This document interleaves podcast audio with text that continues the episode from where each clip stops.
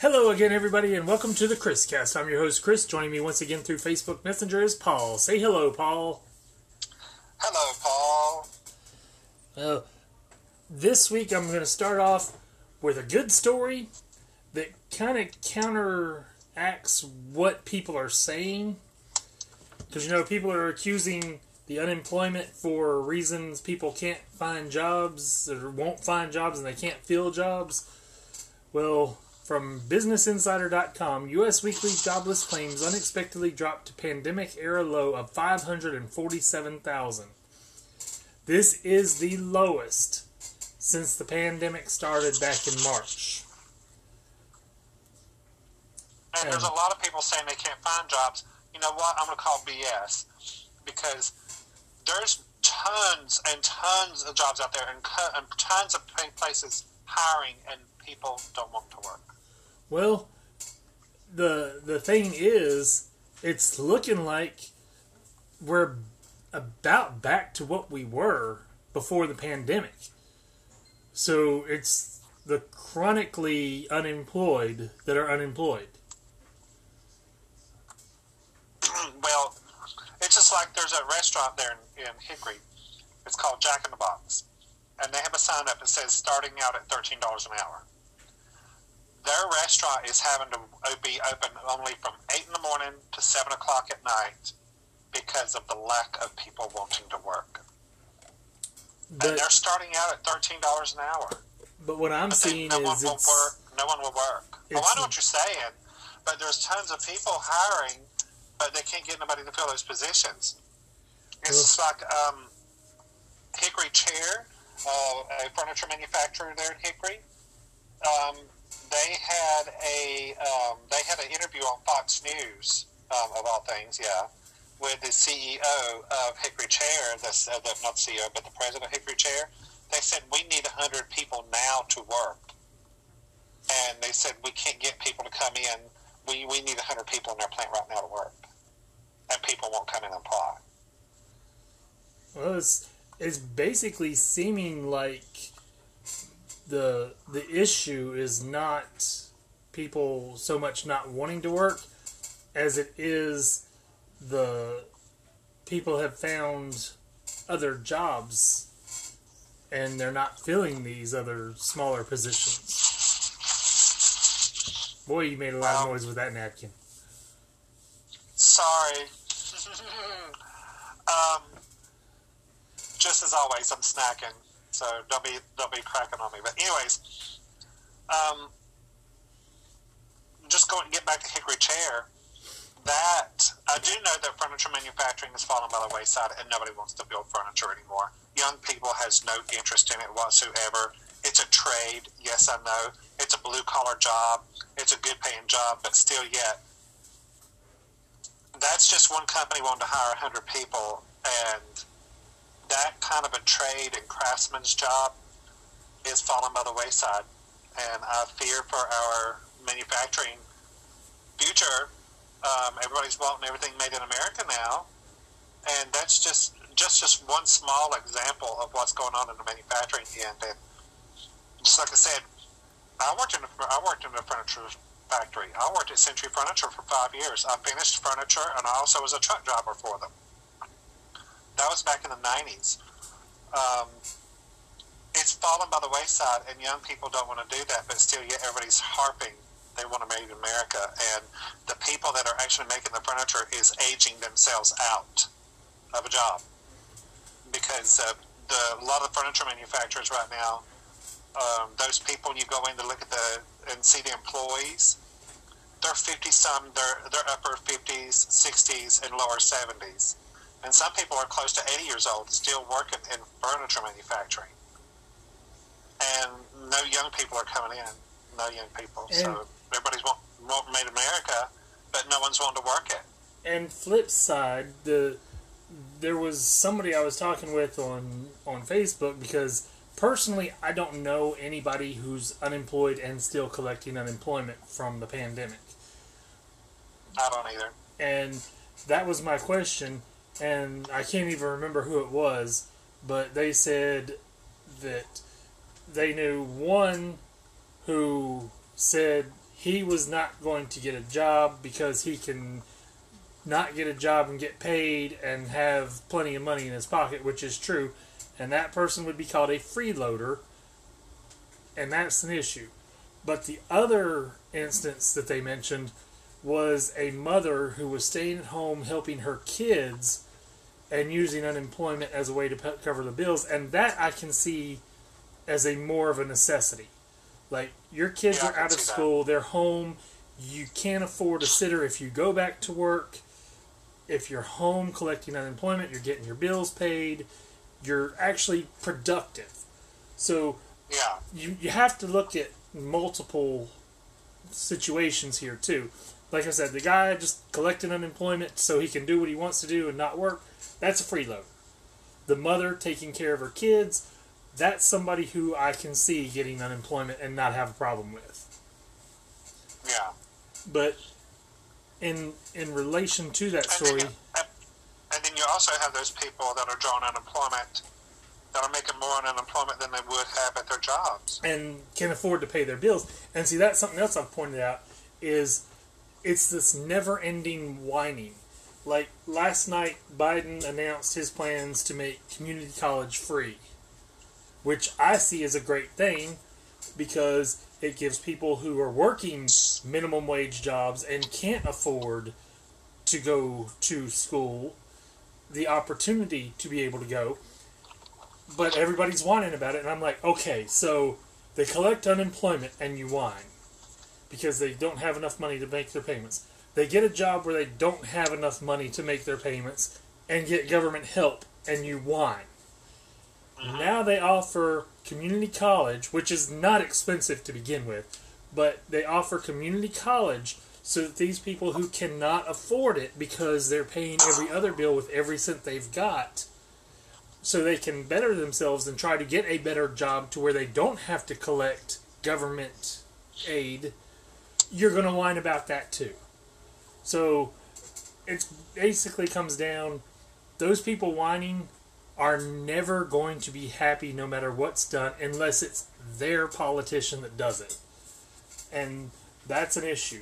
Like just because it's not the person you voted for coming up with this does not make it a bad thing like I said before, I agreed with Trump on the banning of the bump stocks on the guns. Yeah. I, I mean, I hate Trump. I always have, but I can at least say that was good legislation that he came up with. I think that's the only thing good. Probably came up with. it's the only thing I can come up with off the top of my head. But it's still, I can give him credit on that. That was a good law that he made. Yeah. But Um, it's um. Oh God, I forgot what I was going to say. Um,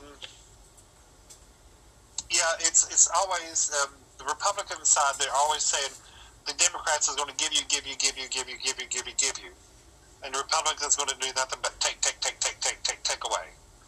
Um, what got what got me is the party and the conservatives spent more money in their first four years with Trump underneath the presidency. I mean, our our deficit went up trillions of dollars, and now they're trying to, you know, do an infrastructure bill, and the infrastructure has, you know, getting internet out to the rural areas, and um, amongst other things, and um, now they're groaning about that. I mean, like, really, people. I just, I just don't get it. They're, it's so exhausting. It's, well, I can't do let's let's not forget that what was it billion dollar wall multi billion dollar wall that Trump wanted to build that was proven to fail and fell over in a high wind as well. But it was proven a failure.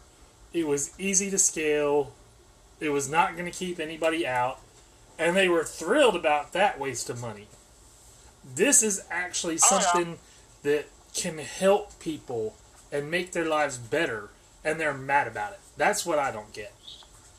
Well, they took the five hundred billion dollars away from the military to pay for that damn wall.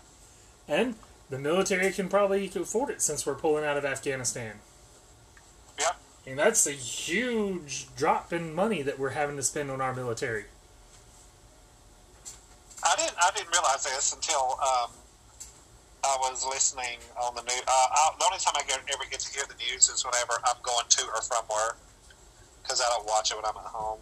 I just listen to like the national news on on Sirius satellite radio. But um, I didn't realize this, but that's we've been. It's the it's the longest war we've ever been in. And Twenty years they've been in Afghanistan. Twenty years. and when I was asked if it was a good thing that we were pulling out, I was like, well, why are we still there anyways? What good is it doing for us to be there? I mean, honestly, what what was changing with our presence? They were saying that it needed a presence, you know, to tamp down on what was it, Al Qaeda there in Afghanistan. Al Qaeda. Well, you know what? ISIS came came up under Obama, and they blamed Obama for eliminating Al Qaeda, and then Al Qaeda came back under Trump. So you know what? It doesn't matter who's in charge. We're not going to stop those groups. No, they're just mean, ugly, nasty thugs who just trying to bully their way through. So But they'll get their comeuppance. But back to the unemployment thing, there was another story that's pretty bad for us this year. This is from CNET.com. A summer gas shortage is possible due to Yeah. too few tanker drivers. Yep, I saw that. Yep. And And you know they're going to call BS. You know everyone's going to call BS. It's a shortage of gas. We're blaming it on Biden. well, no, it's, it it's There's not the gas. drivers, you idiots. It's not the gas shortage, but the fact that they're not going to be able to get it there means prices will greatly increase. And well, that's because they're expecting a record number of people to hit the roads this summer. Well, they've been locked up for over a year and not able to get out and do things because everything's been shut down. So it's it's like snow in the winter. You you need to be in for a day. Oh, I can't stand it. I got to get out. Oh no, it's snowing. What am I going to do? Do you hate your house that much, honestly? Because I I don't mind being at home. oh, honey, snow me in. I, I've got you know Netflix. I got everything to be watching. Just snow me in. I'm fine. on your old box Uh. TV. Do I? On your old box TV. Actually, you smart butt. I watch Netflix and all my streaming services on my iPad 8. So you've got a seven inch screen to watch it on. Actually, this is bigger than a 7 inch screen. You know what? I don't need your cynical attitude this evening. It's a good thing we're not doing the show in front of each other tonight. Yeah, whatever. But what I'm saying is, I was thinking, what's you know, they're not, they know that the people's getting ready to go start traveling, and what a perfect way for the oil company to make money than to bump up the prices Well, and you know they're also going to say it's and because take advantage of that. I mean, come on, they're going to really? say it's because the gonna be Democrats in charge and Trump had the prices way down last year. Well, the only reason the prices were way down last year was because there was an oversupply and little demand due to the pandemic. Because this article says the national average for a gallon of gas is 289, up from 177 this time last year. You can't compare because the demand is higher this year, the supply is down this year.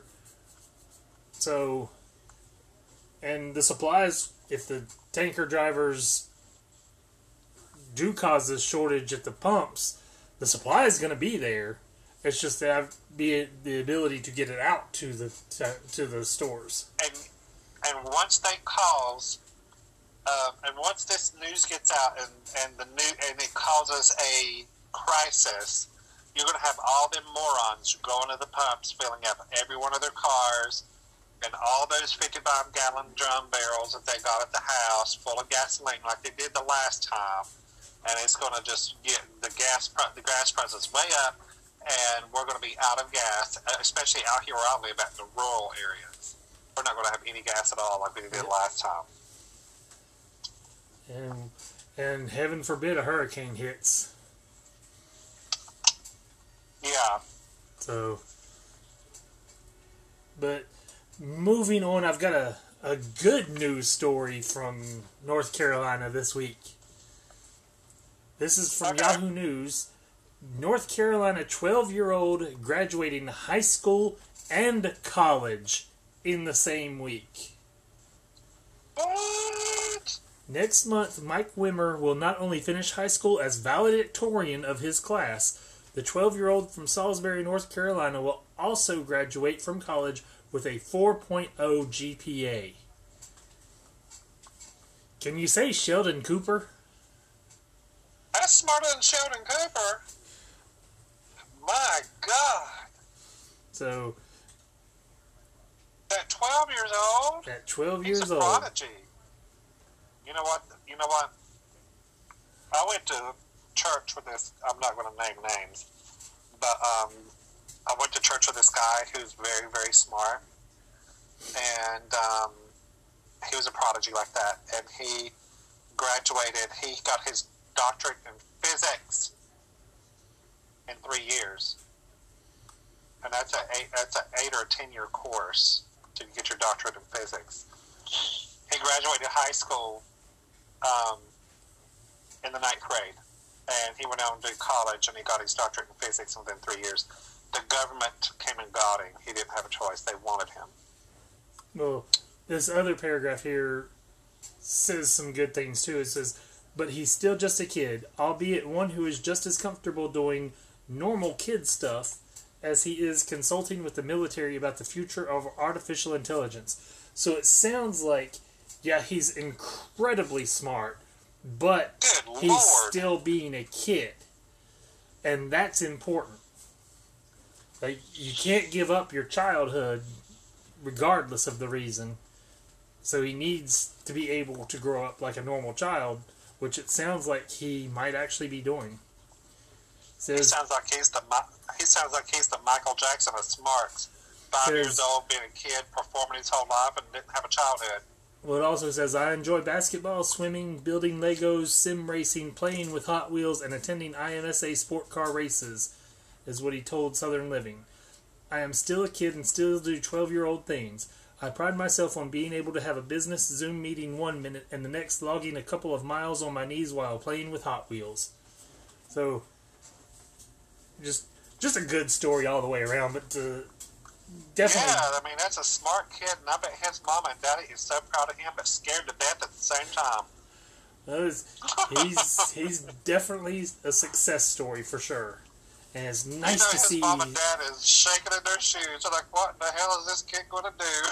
well, it's, it's just really nice to see good news out of North Carolina for a change. That's all I can say. oh yeah, let's not talk about the bad news of what's going on in good North Carolina. I guess you saw that. The shooting in Watauga County.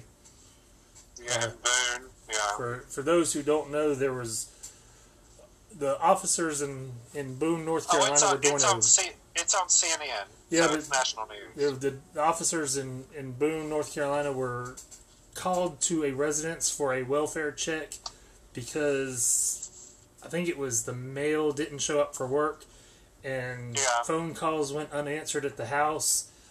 So they went to do a check and when They went into the the house, they went down the stairs and two of the officers were shot and killed going down the stairs. The suspect was also killed. He had also killed the stepfather and the wife. I don't know exactly because I haven't read real close, but I know it was a stepfather and there was either a wife or girlfriend or something of the stepfather. And Well, the ch- well the child's dead now. The child died. I didn't know there was a child involved. Yeah, they shot the shot as a little two year old. They shot they shot a little two year old. Um, what I was listening to on the news, and they airlifted him to the children's hospital in at um, Baptist Hospital, and the child died. So it's a, definitely a, a very bad story all the way around. But Yeah. Horrible. Mean people. People just suck, you know. If you're gonna, just instead of turning your gun on other people, turn it on yourself. Just end yourself. Plain simple. Um, but because you just bummed us out, we need to get a good news story on here. So, Sorry. Wah, wah, wah. did you did you see the Uh, the story on, about the woman with the VHS our- tape? What now? Did you see the woman with the VHS tape? No. It was overdue for 21 years. And she was facing felony charges for not returning it. She claimed that she was not the one to have rented it, that there was a young man living with her at the time that might have been the one who who had rented it. She didn't she claims she did not know. But you know, I'm kind of like it's a videotape it's not something to be jailed over. If anything, charge them for the cost of the tape. Is there is the video store? Okay. The bigger question is: Is the video store still in business? It went out of business in 2009, but the charges were filed in 2000. Are you kidding me? No. So, don't just be kind and rewind. Make sure you get those videotapes back to the store. That is ridiculous. It's like me. I did a background check on myself probably about last year just to see what's going on. I had an issue for a warrant for my arrest in 2013. For what? A no-show for a speeding ticket that I hired a lawyer for, but it was canceled. You could get them. You could see that it was canceled. Well, after I called the attorney that was supposed to be handling that ticket, I was like, "Look, dude, they have issued a warrant for my arrest." And they sent me a letter stating for me to turn myself in. I'm like, "What?" So, for for our listeners out there in podcast land, if you would like to find Paul, please contact me personally, and I will give you his location because I am not harboring a fugitive. and now back to our regularly scheduled program. okay, yeah, there we go. But since you're talking about criminals, let's go to this story because this one makes me smile too. This is from CBS News. A man bragged about storming the Capitol on a dating app. Then his Oh. match reported him to the FBI. He's so stupid. Well, he's a Trumpster, so you know, intelligence and Trumpsters don't really seem to go hand in hand. Yeah, they don't. They don't normally go hand in hand. So But that they're just not known for their smarts. that story just makes me smile. That's all there is to it. Oh, by the way, FBI. There's a guy that I'm talking to who's bragging about storming the Capitol. Here's pictures of him from his profile. There you go. Thanks. Exactly. It's like you would think after all this time they would have learned their lesson because people posting on social media are getting turned in. People bragging to their friends are getting turned in. So you're still going to brag about it on all these different platforms? Now, Rocket science, article? let me I, tell you. I read an article or saw something about it. They are. They think they're going to get 500 people for storming the Capitol. I think it was 500. I don't know. I, So. I, I did see, I haven't seen the footage, but I did see that they released the video of Brian Sicknick being sprayed at the Capitol. Oh, I did see where. Um, what's the? Was that the um, gentleman's name that died? The officer, yeah. The officer. Did you see about it? Did you hear about the results of his um, autopsy? No. He did not die from the injuries from that. He Oh, that it was natural causes? Yeah, he died from other causes. I still That's what cry. I still cry foul on that. I still call BS. Yeah. They said he passed away with a heart attack, but if, if you ask me, it was probably brought on by that damn insurrection and him getting beat up. That's enough to give anybody a heart attack fighting back all those people.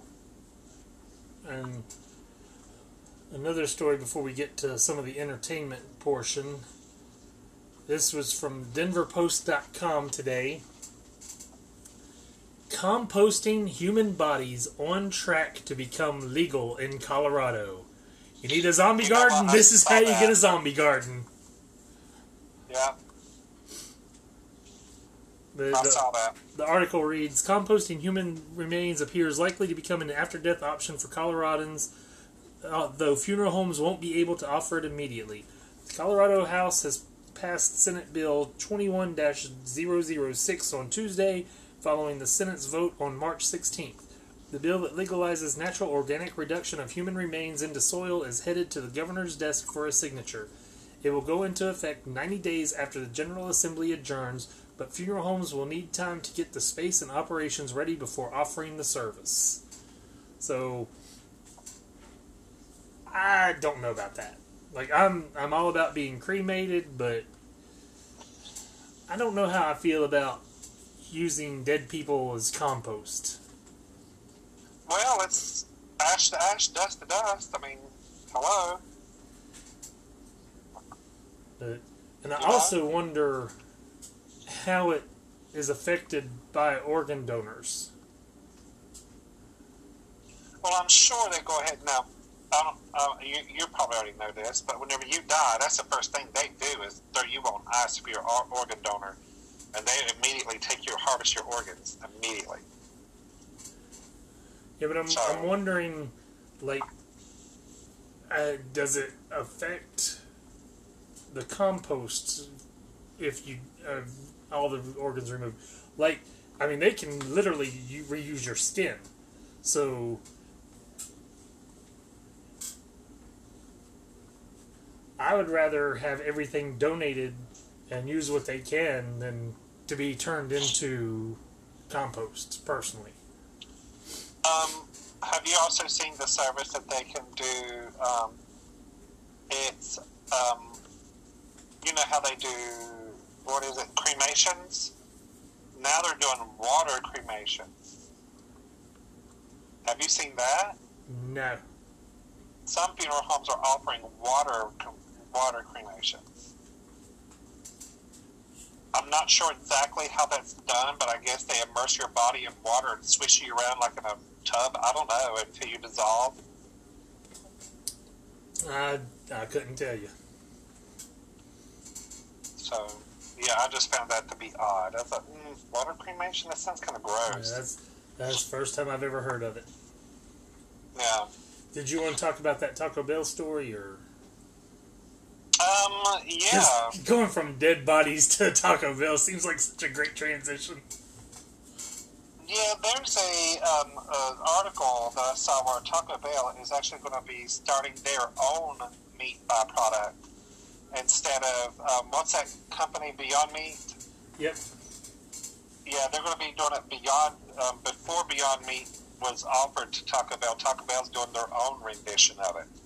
They're going to be introducing it in their restaurants as a beef um, alternative uh, in their tacos. So I thought that was pretty cool that they're going to be doing that. Well, they're You know doing what? it. I'll try it. McDonald's is supposed to sometime this year introduce the McPlant, which is their own meatless alternative. So Yeah, I'll, it's like the. I'm really enthralled by the Impossible Whopper. I'm sure you've had one. Oh, I've had several. They're very good. Oh my god, I cannot believe how delicious they are. I've had it several times. I very It's much very, enjoy the it's Impossible very tasty, and, you, and, and I honestly cannot tell the difference between the regular Whopper and that Whopper. I, actually, I think that the plant-based Whopper is more tastier than the regular Whopper.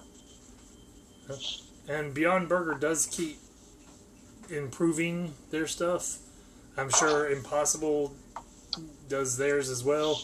But so as it as it goes along, like the Beyond Burgers are getting juicier, which is a really good thing. So but that brings us to the entertainment news stories that I've got. First up, announced just a little while ago that I saw.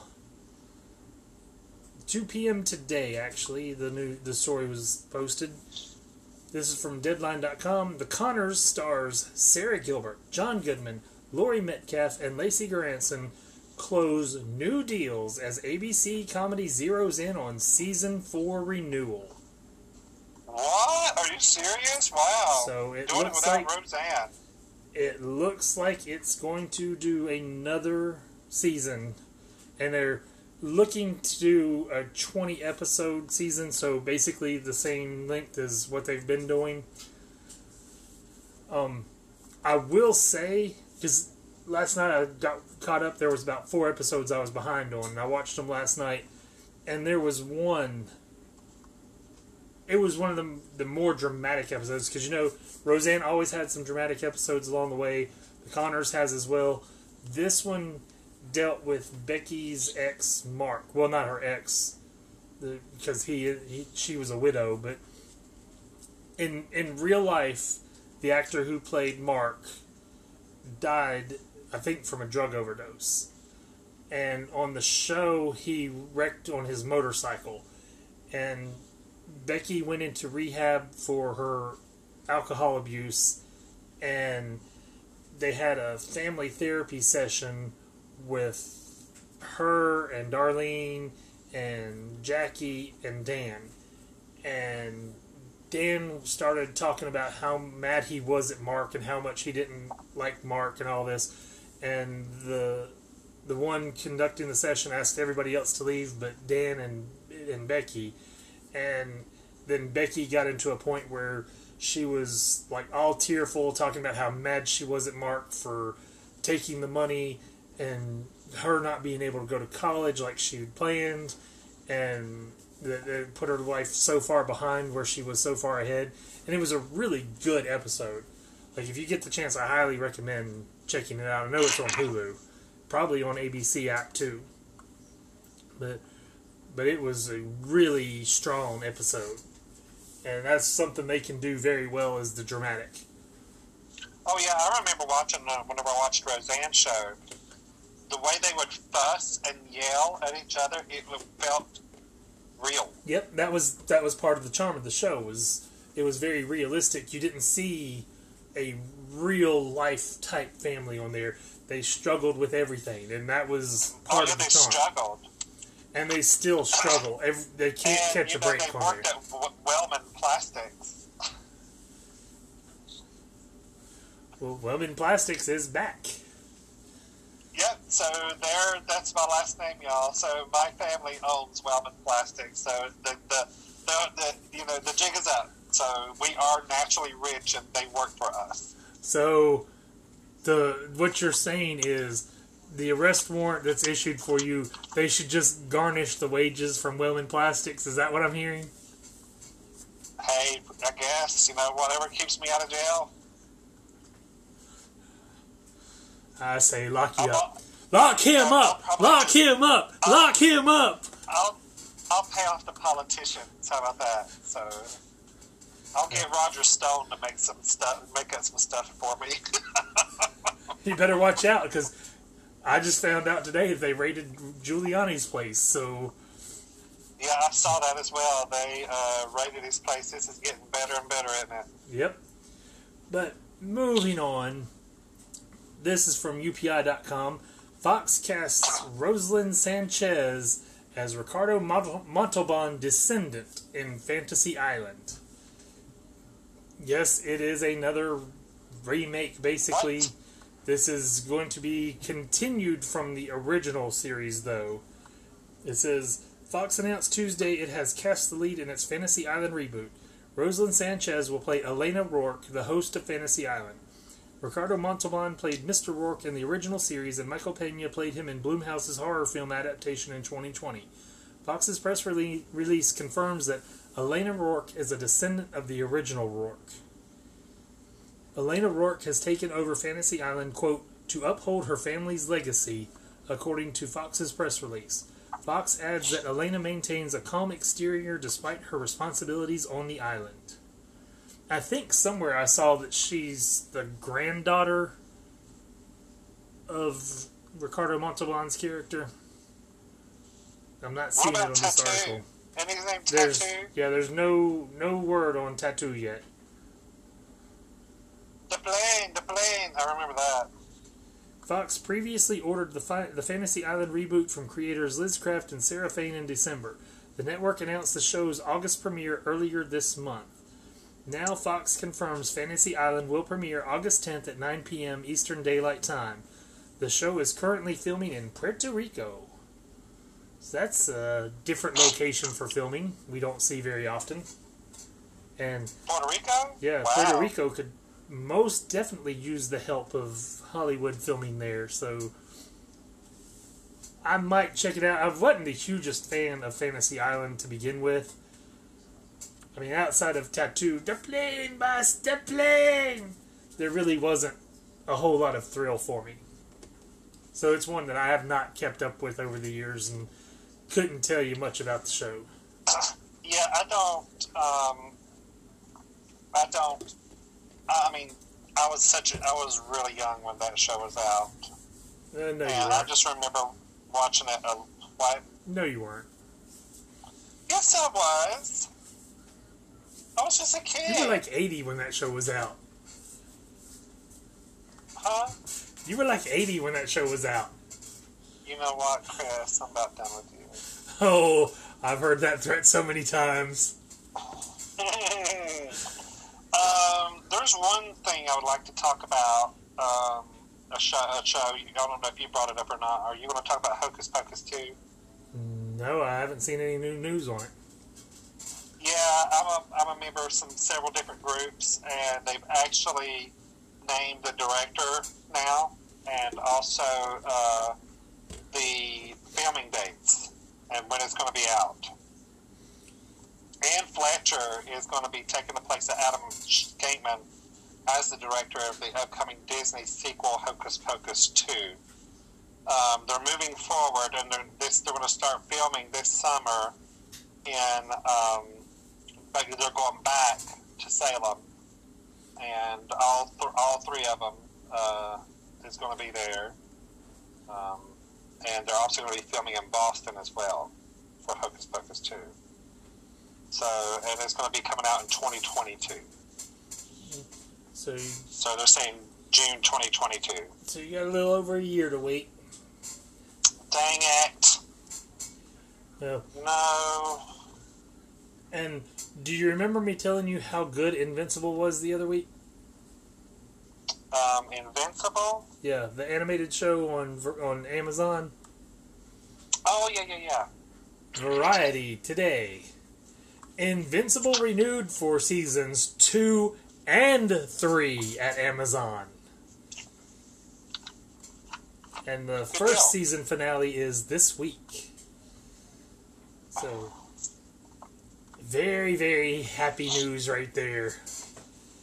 Because, seriously, anybody out there who has not checked it out, if you enjoy superheroes, this is really well done. It's a really good story. It is very violent, and there's a lot of bad language in it, so it's not a family show. But it is an excellent series that is done really well. And from what I remember of reading the comics, very close to the source material. So I definitely recommend checking it out. And now I got the story that I pulled up specifically for Paul. This is from mirror.co.uk. Michael Jackson's daughter, Paris Jackson, lands role in American Horror Story.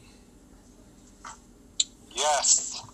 Paris Jackson has reportedly landed a role in the upcoming season of FX's American Horror Story. The 23 year old model, who is the only daughter of Michael Jackson, is rumored to be starring in at least one episode of the much anticipated season 10. The latest news comes as production on the anthology series returns after filming was dramatically halted last year because of the pandemic. According to TMZ, who claims to have spoken to producers of the upcoming show, Paris will be joining a stellar cast including Sarah Paulson and Macaulay Culkin in the show created by Ryan Murphy. In recent weeks, the showrunner has also confirmed that Kaia Gerber will also be joining the cast, and I have no clue who that is. Yeah, I knew Macaulay Culkin was going to be on it. I had forgotten Um, Macaulay Culkin was going to be on it, so there's two connections to Michael Jackson. Yeah, I was going to say his friend and his daughter. So it's been a long time since we've seen some American Horror Story, and that last season was really good. I'll tell you 1984. what, Did you ever, did you see American Horror Story 1984? not, that. That was actually the very first season that I watched, and then I Oh. went back to season one. I, I love Murder House. I thought Asylum was really good. Hotel. I, Asylum was really good. Hotel was really good too, and I've seen people hating on it here lately, and I didn't understand Child. that. I am struggling through Hotel right now. I can't. I just can't. Hotel is I'm a very on strong that- season. I'm on episode four right now, and I'm sorry, coming off of um, what Kevin, was the episode? What was no, Kevin was the third no, season. it was Roanoke. Roanoke. Roanoke was the season before Hotel. Coming off of Roanoke and going to this, it's it sucks. Really, it does. Uh, you actually liked Roanoke? I loved it. That was one it. of the worst seasons they I had. liked. The I, abs- no, I liked it.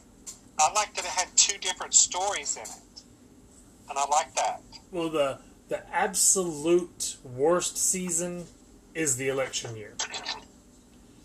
Terrible I haven't season.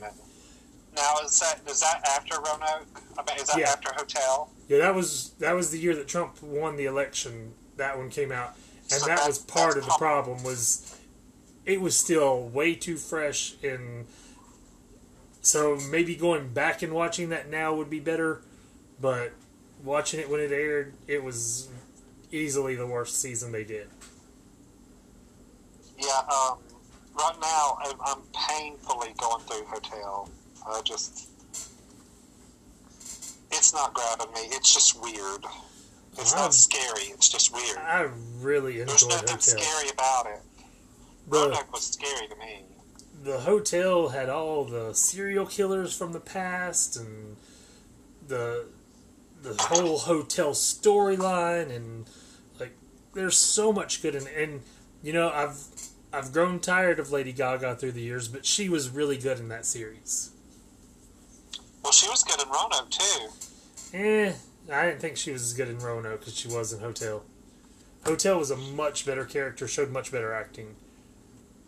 Well, she got she's getting to show herself actually her acting skills instead of screwing everybody in Roanoke the way she's doing in that one. But anyways, Oh, she still screws some people in, in Hotel too, though. So, so don't count oh, her out yet. I've already, I've already seen.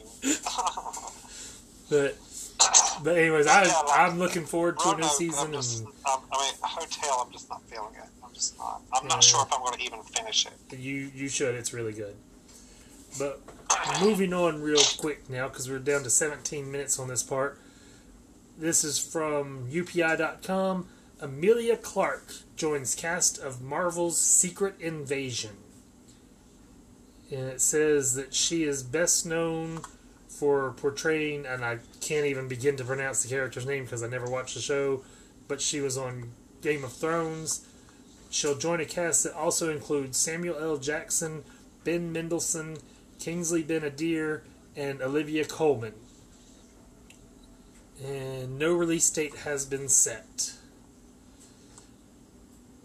Next up, for the animation lovers out there, Fox announced this week that they are doing a Flintstones sequel series. It is 20 years I after the original series. sigh. It takes place 20 years after the original series. Uh, Elizabeth Banks will be voicing Pebbles, and Fred is on the verge of retirement in this series. So, I'm reserving judgment on it. I would much rather see Seth MacFarlane redo the the Flintstones because he wanted to do it legitimately and just make it a modern version with modern devices like cell phones and such. But this one, I, I'm not going to pass judgment until I actually see it. And it's not even a guarantee that it's going to make it. It's still in the planning stages, but the Flintstones is always a popular commodity, so very well could be good. That takes me back to Carowinds, the Hanna Barbera land. Do you remember that, Chris? Not really. It's been a Yeah, long the- time since I've been to Carowinds. Carowinds back in the day, back whenever I was like in my teenager years, they had Hanna Barbera land, and it was kind of its own thing, own part, its own part of the park, and it had the Flintstones, it had Smurfs, they had Smurf Island at one time. Uh, you would get on the boat and go around on a paddle boat. It's a not a paddle boat, but like a you know, like the Mississippi Queen or something, the big paddle boat that's that has the big wheel in the back and paddles. I, I, I think they were starting to phase it out when I went because I went. I think it was after Paramount had bought it, and Yeah, I see, remember the Scooby Doo roller coaster was there, and I remember Smurf Island was there, but I don't remember much of anything else. Yeah, um, you would get on the, you would go over to Smurf Island and get um, blue cotton candy. You get blue ices and stuff like that. And I'm at Papa Smurf and all them. But yeah, it's Hanna Barbera land. It's, it's actually pretty cool. So. But Oh, and they had the Scooby Doo roller coaster. Now it's named something else, but back then it was the Scooby Doo roller coaster. Yep. And the final entertainment story I've got, I saw this one today as well. It actually was dated yesterday. This is from Deadline.com. Titans. Vincent Kartheiser cast as Scarecrow in season three of the HBO Max series. So Awesome. if anybody out there who hasn't seen Titans, I will say the second season is so much better than the first, but the first lays all the groundwork. So I highly recommend seeing the first season. And there are some really good episodes in the first season. The the fact that they're bringing Scarecrow in, who is my favorite Batman villain, just because of what he is, makes me very happy for this show to come back says the actor is known for his appearing as Pete Campbell in AMC's Mad Men. His additional television credits include Hulu's Casual and The Path, Saints and Strangers, Das Boot, and The OA. He has appeared in film in the films A Kind of Murder, In Time, Most Likely to Murder, and The Most Hated Woman in America. So I've not seen anything that he was in, but I do want to see The Most Hated Woman in America. So Okay, I got you piqued my interest. Who is the most hated woman in America? Uh, I'm thinking it was something played by Octavia Spencer. It might not have been that one. According to the Republicans, that would have been Hillary Clinton. I hit the wrong button. Let's see.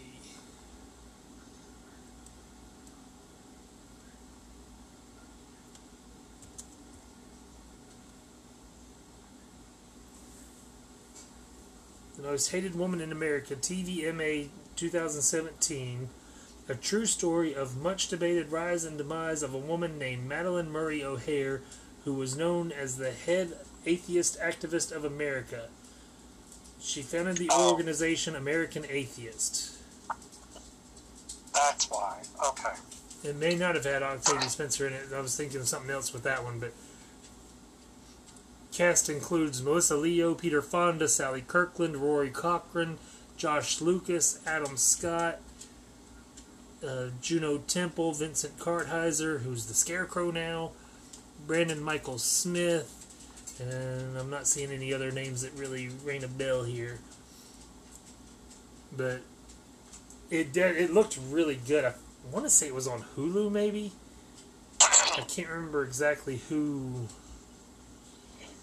had it on. It might have been Netflix.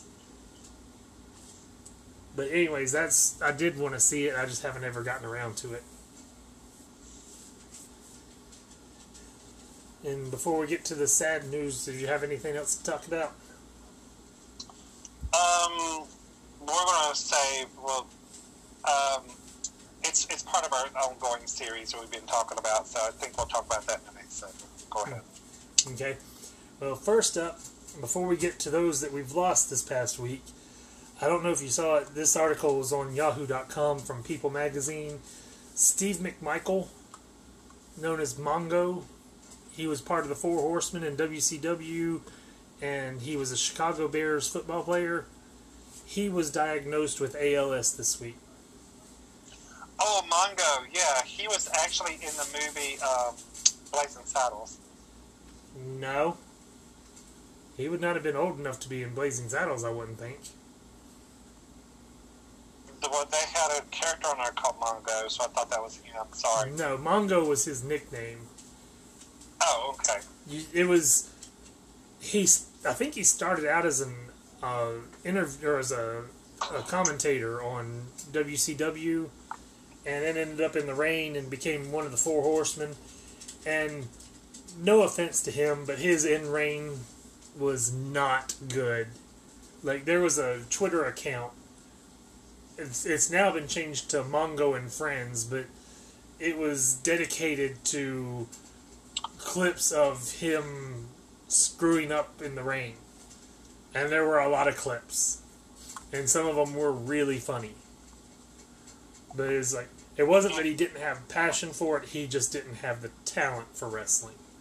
Oh, here's an article about Eric Bischoff on whether it was a mistake putting Mongo McMichael in the ring. Hmm. And that's posted uh, August, well, that's August 29th, anyways. I just saw that pop up. Anyways. It was, WGN News uh, is credited with interviewing him, and it said that McMichael stated, I'm not going to be out in the public anymore. You're not going to see me out doing appearances. Hell, I can't even sign my name anymore. And everybody's going to be speculating, where's McMichael? What's wrong with him?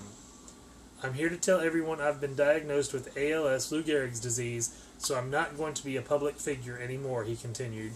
So that's, it's That's very sad, but hopefully they can find a cure for it, or at least something to ease everything, all the symptoms. But not a good diagnosis, regardless. And Uh, that brings us to those that we've lost this past week. Of course, Shock G, who introduced. oh, man, that hit me hard. See, I, I wasn't really aware of him. I knew of the Digital Underground, but I wasn't a big fan. But it says that he introduced Tupac Shakur, and he was, from what I'm understanding, a pretty prolific producer and such. So, Oh, yeah. But he was only 57 when he passed, and I'm not seeing a cause of death. And Here it is. His death was confirmed by the Hillsborough County Sheriff's Office, which did not provide a cause. So,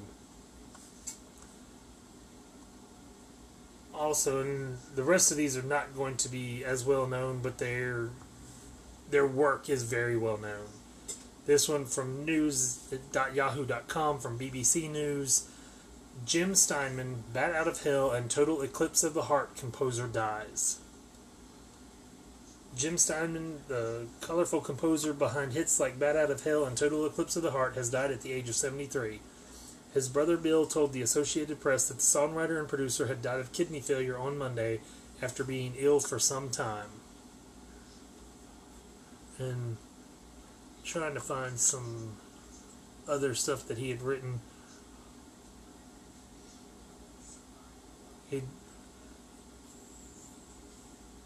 the high camp over the top production was often imitated but never bettered, including by Steinman himself, although he came close on Bat Out of Hell's 1993 sequel, which spawned the worldwide number one single I'd Do Anything for Love, but I Won't Do That. He later won the Album of the Year Grammy for his work on Celine Dion's Falling Into You, and worked on Andrew Lloyd Webber's musical Whistle Down the Wind, which opened in the West End in 1998. So, lots of stuff that he worked on. Among the composer's other famous hits were Bonnie Tyler's Holding Out for a Hero, Barry Manilow's Read 'em and Weep, Air Supply's Making Love Out of Nothing at All, and the Cher Meatloaf duet Dead Ringer for Love. I don't know anything about that song.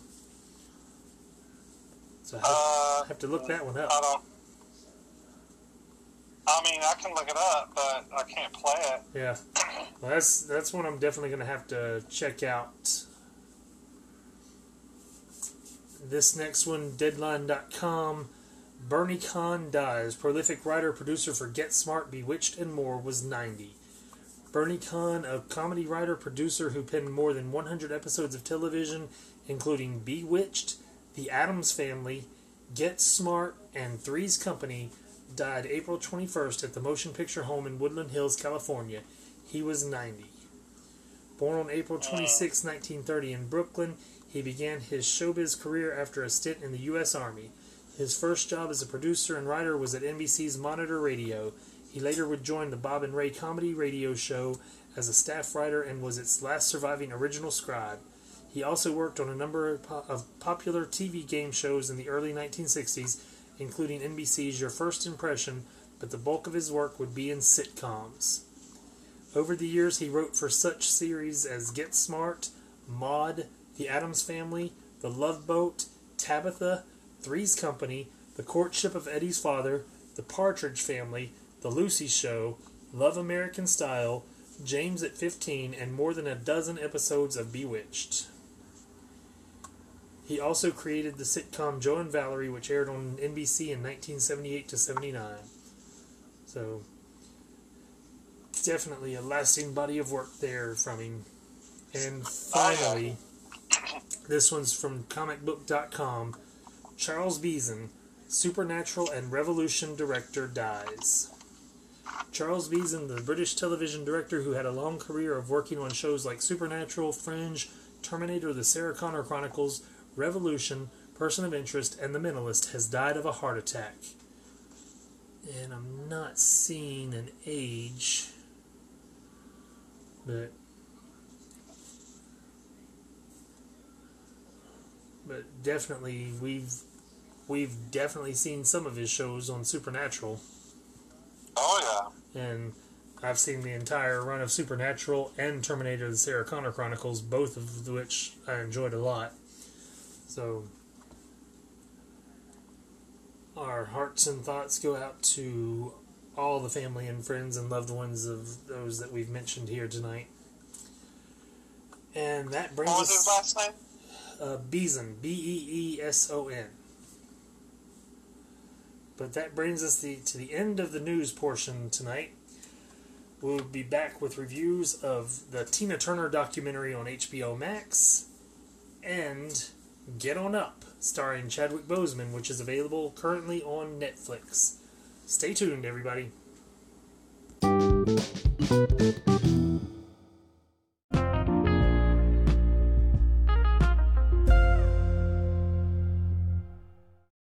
Welcome back, everybody. As always, we'll start off the second half with the top 10 movies of the weekend. And of course, I'm going to mention her because, you know, I love her. Wonder Woman dropped from 15 to 19, $50,294, an 18 week total of $46,436,755. So, just to keep people up to date with where Wonder Woman 1984 is, while it's available to buy on Blu ray and DVD and digital. So, number 10, down from 9, The Courier, which I do not know anything. There's several films in the top 10 that I've not heard anything about. But number 9, down from 7, The Girl Who Believes in Miracles. Debuting at number 8, Together Together. Down from 5 to 7 with $720,522 in its ninth week, Tom and Jerry. Down Wow. from 3 to 6 with $1,463,664 in its fourth week, The Unholy. And you'll start to see these totals are way up from what they've been. Raya and the Last Dragon dropped from 4 to 5 with its eighth week, $1,741,058. So already in the top six, we've got million dollar movie making here Yeah. Down from two to four with one million seven hundred forty-two thousand one hundred sixty-five dollars in its fifth week. Nobody, which I do want to see. down from number one to number three after four weeks. Four million two hundred ninety thousand two hundred thirty-two dollars. A grand total so far of eighty-six million, ooh, six hundred and sixty-six thousand seventy-six dollars. Godzilla vs Kong. Number two, its first release, forty-four thousand eight hundred dollars.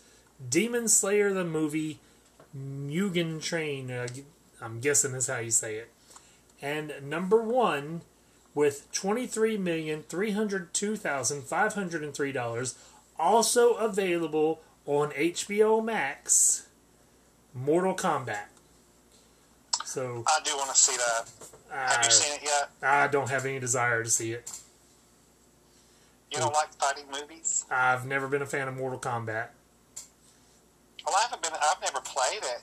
Well, no, I lied. I did play it a couple times, many, many years ago. But um, it was at friends' houses. I never did have it at my house, but um, but uh, it was actually really cool to play. Yeah, I just it was never on my radar. I don't really care for video games, and I don't care for movies based on video games. So it's just not one. Like if you pick it, I can already tell you I'm gonna hate it. just because what it's I not. just watch it and not talk about it? So you, If- you know if- that won't be one of the ones that we watch or choose to watch. I'll just watch it and I'll just talk about it like you do Oh. on some of your shows. Yeah, which I'm about to do because you didn't get to see the Academy Awards this past Sunday because you're a loser.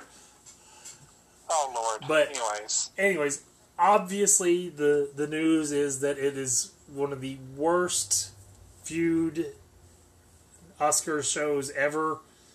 And of course, the idiot that used to be in the presidential seat had his statement about how one of the things he said is it used to be called the Academy Awards and now they just call it the Oscars and that's part of the problem. I'm like, it's always been called the Oscars and it's always been called the Academy Awards. I don't know what he was trying to say there, but for me personally, I really liked this approach. It was more intimate and like the room was really well lit. It was a really small theater that they were in. And it felt more like old Hollywood. It was intimate setting. There weren't tons and tons of people in the audience and you could see everybody. Like Castiel from Supernatural got caught on the camera at one point. Don't know why he was there. They said he was friends with whoever he was sitting with, but it just that one caught me. I was like, I saw him on there, and I was like, was that Castiel? And found out, sure enough, it was Castiel, Misha Collins himself. Misha. Collins, yeah. And the the one thing, well, there was a couple things I didn't like. One was the the songs were not performed in this theater, and they were shown in the pre-show. So I only got to see one of the performances for the best motion picture or best original song from motion picture. And I like to see those performances. So I didn't didn't know they were going to do them in the pre-show, so I wasn't trying to watch the pre-show because it's red carpet and that part never gets me. I'm more about the awards. But the other issue I have is my favorite part of the Oscars every year is the in memoriam. This year they chose Stevie Wonder's as to play while they showed the pictures, which was fine. The problem was they sped through some of the pictures so quickly that you could barely read the name before it went to the next person. And then others would just linger. Like you could see the name, you could see the face, and that topped off with the fact that they cut the song early. Like there was still more song left, and they could have gone ahead and played it and slowed down some of the pictures so you could see everybody better. That I had a problem with. Because to me, that is just the last tribute to these wonderful people who have brought us so much joy through the years. And Yeah. it's an important part of the award show. So, please don't speed through them anymore, Oscars, because they deserve their tribute. And I will say, the one that hit me the hardest when I watched it was Conchata Ferrell. Like, I didn't realize how much I loved that woman until her picture showed up on the screen, and I, I was like, and could not stand seeing her face up there because I loved her so much, and didn't watch Two and a Half Men with her. So the only things that I really knew of her were the sitcom ER and Mystic Pizza with Julia Roberts, both which Yeah. were really good. But I just absolutely loved her as a person and an actress. And Oh, she she was excellent on Two and a Half Men. I'll tell you that. she actually made that show a lot. and but she was just like I don't know what it was about her, and it could be that she kind of reminded me of my mom, in the fact that on ER she played a nurse, and she was a heavier lady. So, both of which are my mom. Strong, independent woman, which was my mom. Even though my mom was married and happily married from the time they got married till the time my dad passed. So I think that had a little bit to do with it. Was I saw a mom in her, but Yeah. still, she was just a fabulous woman that I still miss. But the other bad thing was they did Best Director earlier on in the show, and they did Best Picture, went to commercial, and came back and did Best Actor, Actress, and then Best Actor. And that would have been fine, but every year it's Best Actress, Best Actor, go to break or continue, and then come back. It's Best Director and Best Picture Yeah. and this year desperately needed it to be that way because they ended with best actor anthony hopkins won surprised everybody because chadwick boseman was nominated and everybody felt he was going to win. And we discussed Yeah. it. Was not his best performance was not oscar worthy. So i don't fault the academy for not having chadwick boseman win that award. However anthony hopkins won and he wasn't there to accept. So they announced the winner and say, We accept this war- award on his behalf. Good night, everybody. And that was the end. I was like, This is the worst ending that they could have possibly had. Like, never. Well, I I read on Twitter that um, he thought he wasn't going to win. Well, he probably did because I mean, honestly, who thought Chadwick Boseman was going to lose? He had the posthumous part coming in. He was well loved. He was a fantastic actor. So yeah, I I think everybody expected Chadwick Boseman to be the winner. And he had won several awards leading up to this show. So but this just Oscars needs to look at this for the future because this is always going to be a possibility that no matter who you think hands down will be the winner, they may not win. And if you go with Best Picture and Best Director in the finale, there's going to be somebody there, especially Best Picture.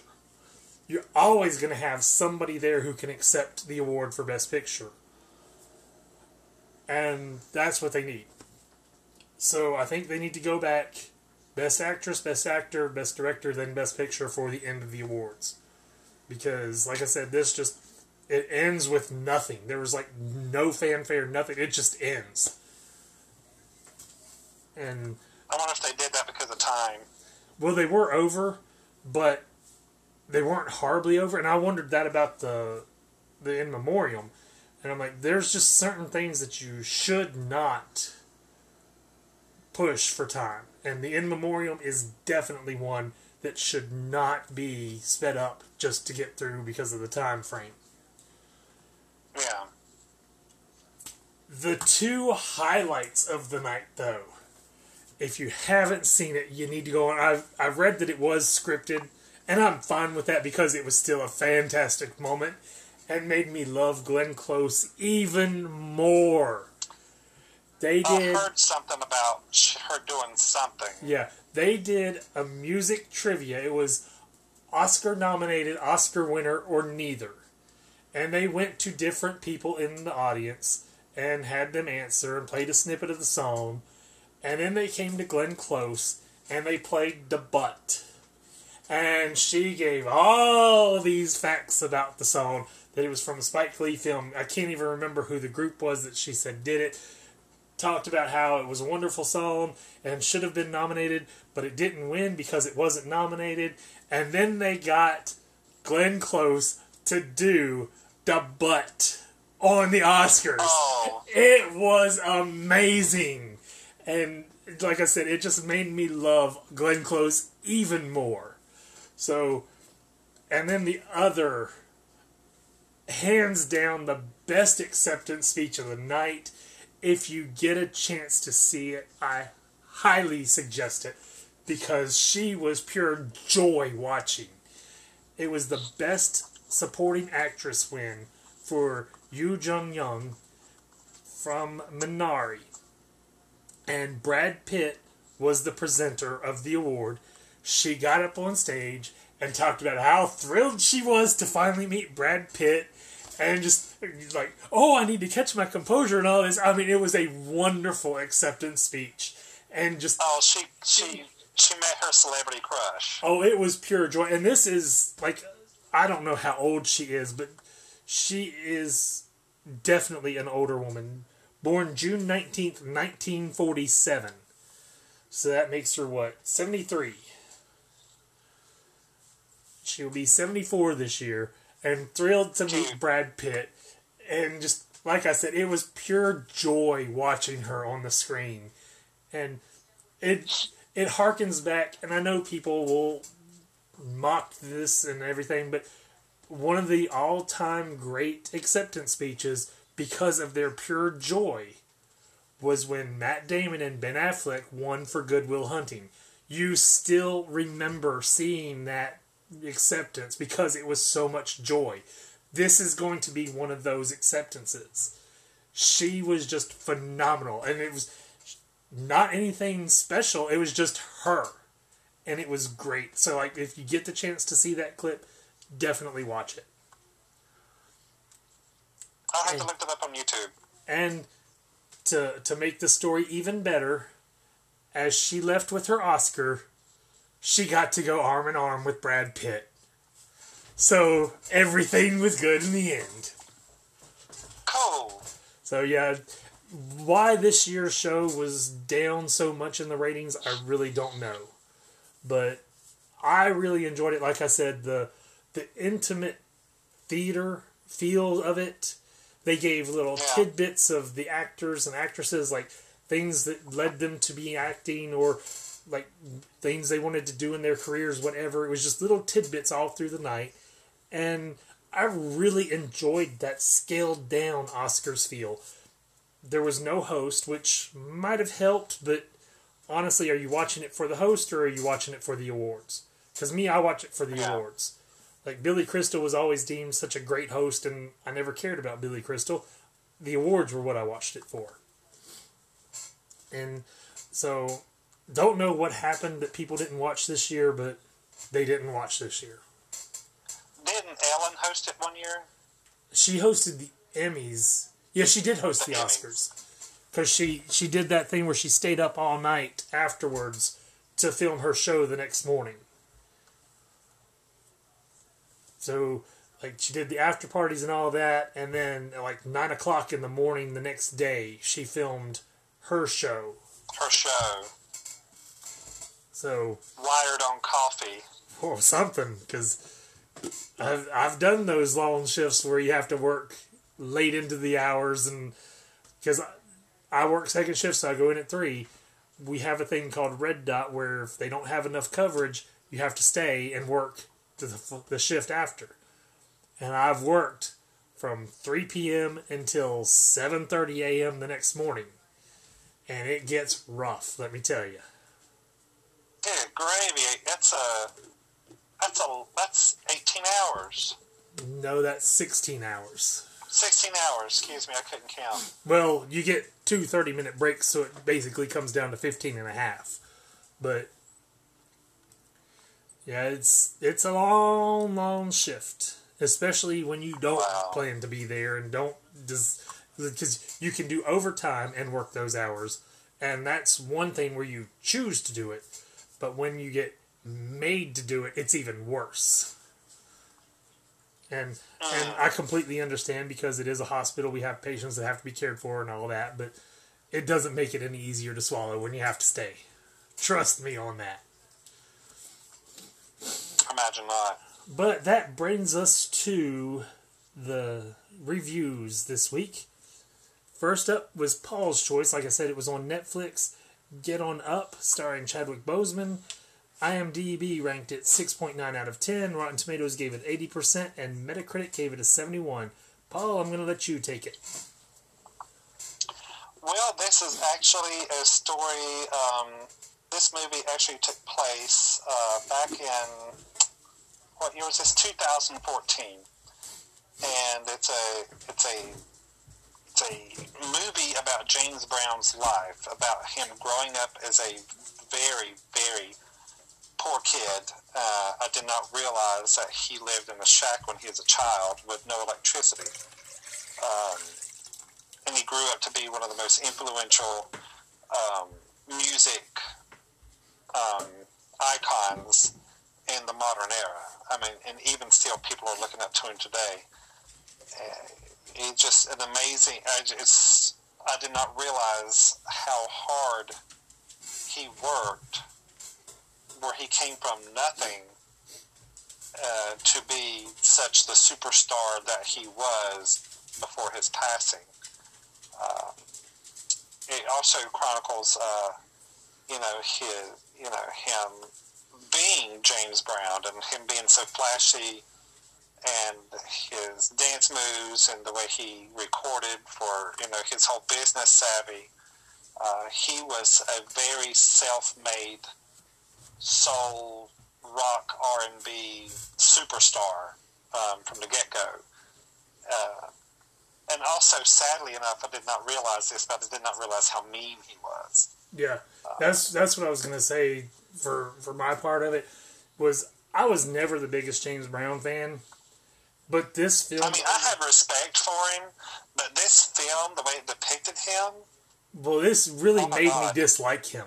Like, I, I know that they were going for realism, but I really came away from this film disliking James Brown. Like, he had done some songs that I'd enjoyed through the years, but I was never a fan fan. This one really turned me against him. Like, it's still like the songs, but he was a pretty awful person from what this film shows. yeah, it's just like it's just almost like the law didn't apply to him. Because you know he always, you know, while we're talking, we refer to ourselves as me, myself, and I. You know, when we're talking about ourselves, but he's like, well, James Brown don't like this. Well, James Brown, you know, is going to be wearing this outfit. James, he always talked to himself as in third person. And isn't that some kind of a mental, a sign of a mental disability? Isn't it some kind of, or is that just narcissism? Eh, wasn't Bob Dole kind of the same way? Referred to himself as Bob Bob- Dole. He referred to himself as Bob Dole, but yeah, it's just like he just kept referring to himself as James Brown. You know, well, James Brown will want you on stage. James Brown wants you on this next number. James Brown, you know. Um, but uh, like I said, I did not realize he's that mean. I just wow, it was very eye opening. And Patrick, and I mean Chadwick Boseman. Oh my gosh. I can't imagine how much studying he had to do to Well, I'll tell you right here because it's on the trivia on IMDb. Chadwick Boseman Okay, trained for two months to learn how to sing and dance properly. Chadwick Boseman did all his own dancing.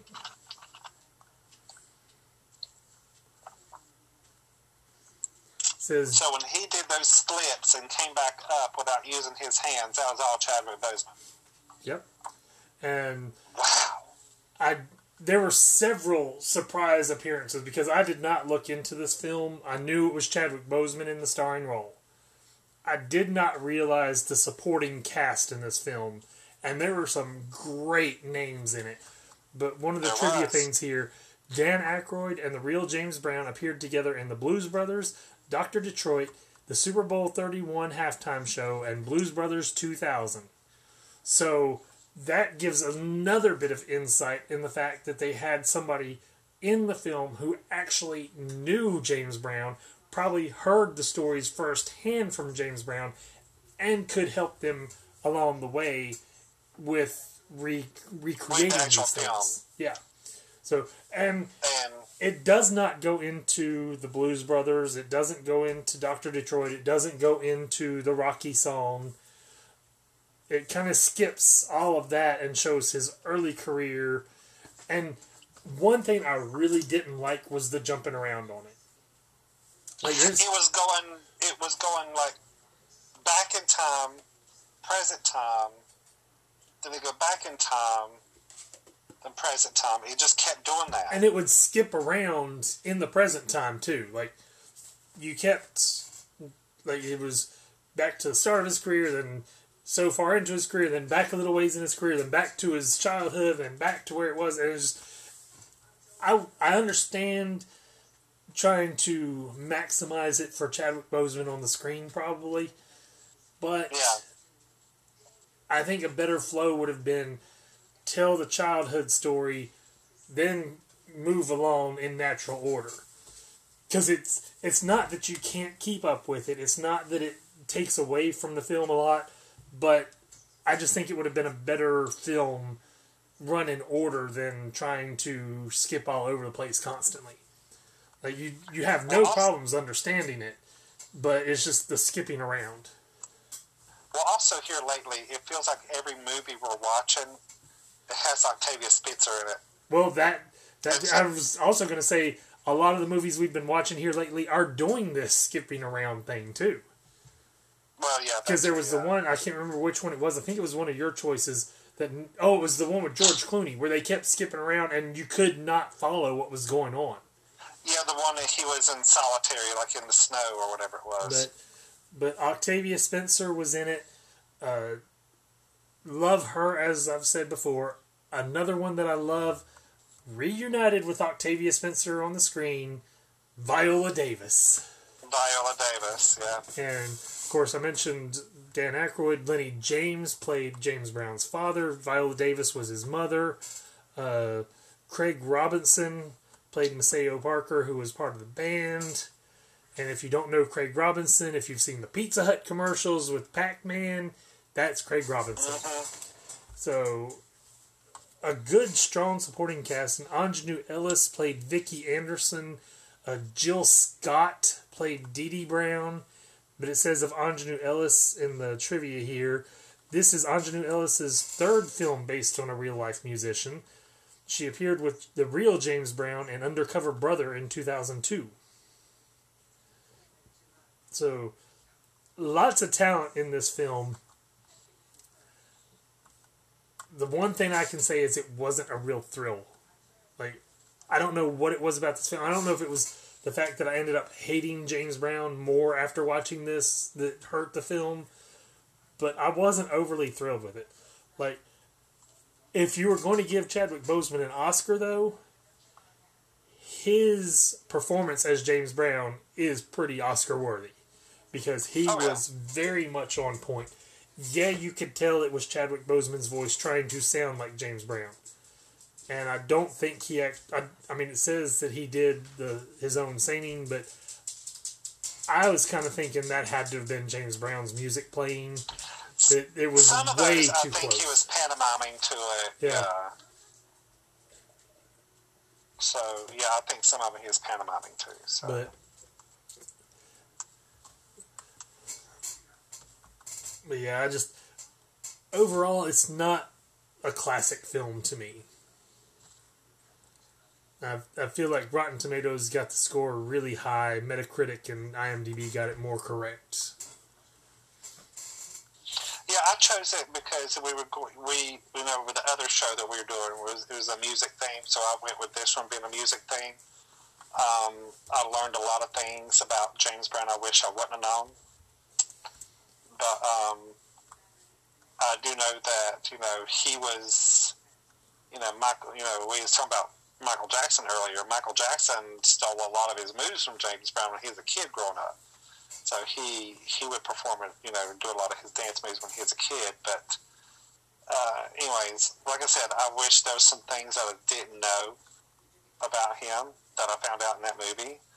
But that's what makes it such a good movie is, you know, it reveals some of the truth. And I don't know if any of it was sensationalized or not, but um, but, but it was, um, you know, what I could understand. It was pretty much on the point of who he was as a person. I'm But looking up you here. said, but you said, um, what was it? You said, Howard. You you said you didn't really get into it or whatever it was. Yeah, it, it just wasn't the the film for me really. Like it wasn't bad, and I can see what they were doing, but it just basically it makes you hate James Brown more than anything. Oh yeah, And I'm looking through the awards listing here, and there were no Academy Award nominations. Nominee for Screen Actors Guild Outstanding Action Performance by a Stunt Ensemble. So, winner of the African American Film Critics Association Best Ensemble, nominated for Best Picture. BET Awards nominee, Best Actress Viola Davis. So it didn't really win anything major. Motion Picture Sound Editors USA winner Best Sound Editing, Music in a Musical Feature Film. New York Film Critics Online winner Best Use of Music. Santa Barbara International Film Festival winner Chadwick Boseman for the Virtuoso Award, which I don't know what that is. But those are the only wins it actually received. No Oscar nominations. And while I'm thinking about it, what I didn't pay attention to last week when I said the two popes were nominated, they were nominated last year for the Oscars, not this year. oh okay. So they were nominated in those categories. It was just last year's Oscars. oh okay. But but as overall, it's probably a pretty good, accurate portrayal of James Brown. But like I said, it just made Just me like dislike him more. It made me not like him. so I kind of regret watching it. But again, gotta say it, the acting by Chadwick Boseman on point, very well Oh, yeah. done.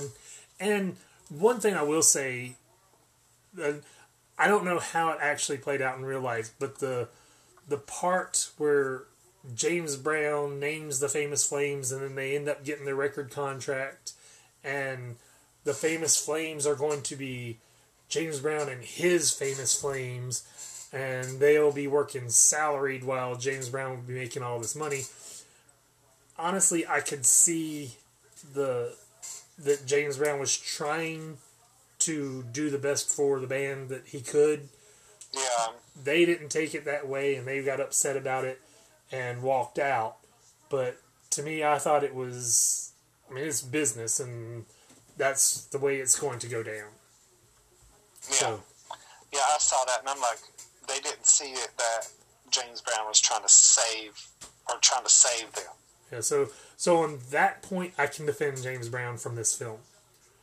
But Yeah, But yeah, it's, and I don't know what else to really say about it. I mean, it's it's a good picture to show you the bad side of James Brown. I guess would be the best way to put well, it. probably the realistic part of James Brown. I Yeah. mean, we really didn't know he was an sob. Yeah. But do you want to give your rating, or you want me to go first? You go ahead and go first. Okay, like, like I said, the it's built up by the performance by Chadwick Boseman. Very definitely, that's a very strong performance, a very quality performance, and he really did nail it. Like if you see him moving, it's like watching James Brown moving. So he really did a fantastic job there, no doubt about it. I mean, you really would have thought if you didn't know any better that that was James Brown on the screen. That's how realistic it was. the story, like I said, jumped around too much.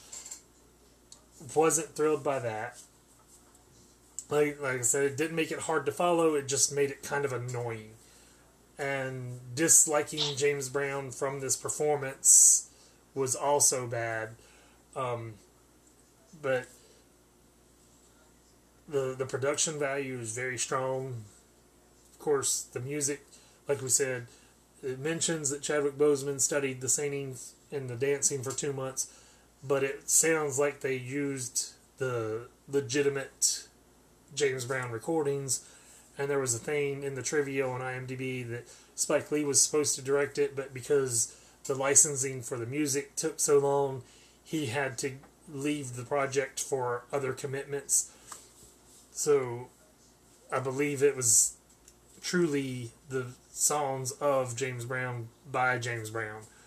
And overall it just it didn't pull me in really well. But like I said, the Chadwick Boseman's performance boosts my score, so I'm going to give it a three out of five, mostly because of Chadwick Boseman. Well, that's where I'm going to agree with you. Um,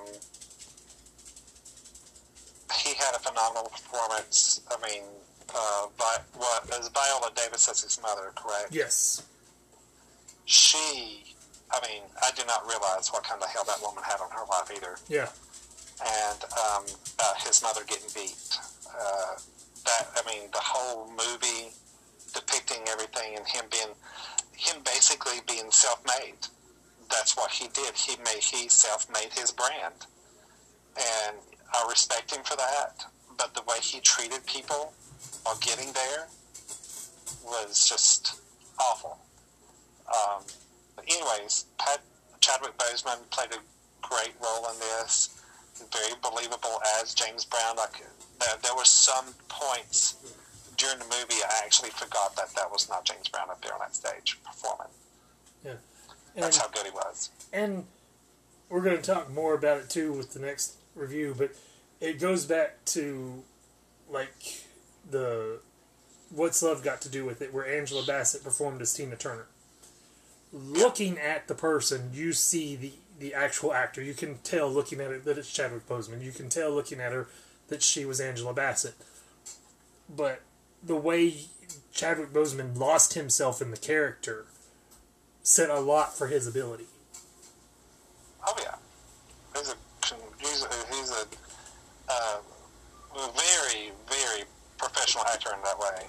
But um, getting back to, but anyways, I really enjoyed it, but I hated it at the same time. I do suggest that everyone sees it. See, sees it, God Almighty. I do suggest that everyone see it. It's a very informative movie. Like I said, I did not realize that James Brown was so mean. But anyway, it does follow his life pretty much throughout his whole life, you know, up until the point where he got arrested. Um, and but anyways, I'm going to stick with Chris. I'm going to give it a three out of five as well. So, um, but uh, like I said, I chose it because it was keeping with the theme of music this week. And So and it comes off the Oscars pretty well because Chadwick Boseman just got upset by Anthony Hopkins in the Oscars. So timely timely review there. Timely review. Yep.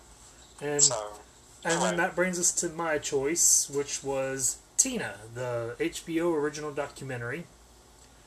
It premiered on HBO and HBO Max March 27th of this year. IMDb gave it 8.1 out of 10, Rotten Tomatoes 91%, and Metacritic 81. And this started off kind of slow, and I wasn't real thrilled with it for about the first 20 minutes. But then it finally picked up and started getting more into the details. Because it started off, it was a, a, a tape recording of her interview for, was it People magazine? from, from People like Magazine. yeah. 1981. And yeah, that's interesting, but don't build a documentary on this interview. Let's get some more Well, footage and They kind of had to do a backstory, Yeah. of course. and but I gotta say that this documentary did build the film What's Love Got to Do with It in my mind because you see that from Tina's point anyways that What's Love Got to Do with It was pretty darn accurate as far as the depiction of the story. And I mean it's been years since I've seen What's Love Got to Do with It, but anybody out there if you haven't seen it, highly recommend it. It was a very good film.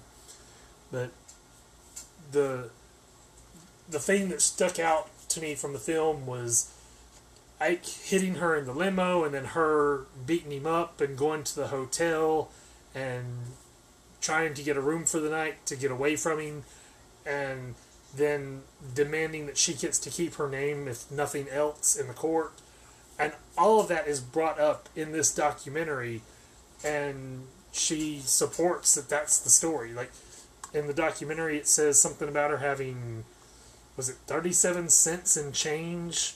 And It was like, 37 cents in change, and that's basically all she had. like a gas card and she was promising that if they would help her out she would get back and pay them and i'm sure she did and she got in touch with her manager or somebody who secretly got her out on a plane and hit her in los angeles and then she did mention that she gave up everything in court except her name because she wanted the recognition that she had worked for.